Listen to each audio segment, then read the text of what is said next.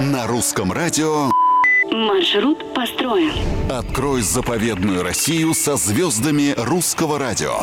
Привет, с вами Петр Кузнецов. Осень – идеальное время для путешествий. Жара уже спала, холодов еще нет, а вокруг буйство красок. Значит, пора отправляться исследовать новые места и наслаждаться осенней эстетикой. Сегодня наш маршрут построен до Телецкого озера, которое называют младшим братом Байкала и жемчужиной Алтая. Это одно из самых глубоких и чистых озер России. Вода в нем холодная, даже летом, поэтому не все решаются искупаться. Зато для созерцания и медитации места лучше не придумаешь. Телецкое озеро окружено обрывистыми скалами, горами, водопадами и кедровой тайгой. Красота неописуемая. Хотя нет, у Джонни все-таки получилось подобрать слова.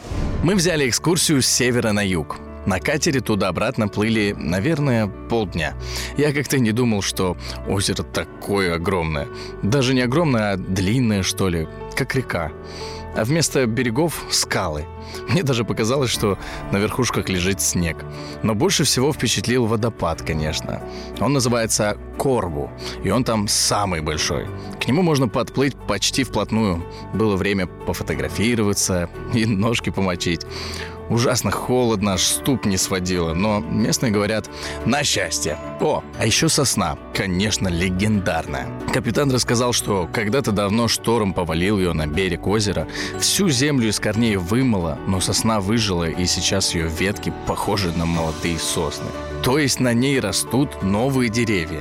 Такой вот символ любви к жизни.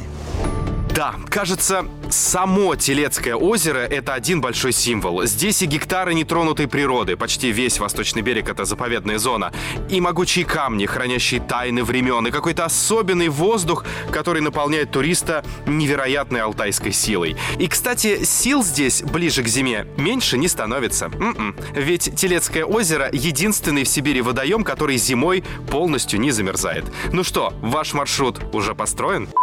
Маршрут построен на русском радио.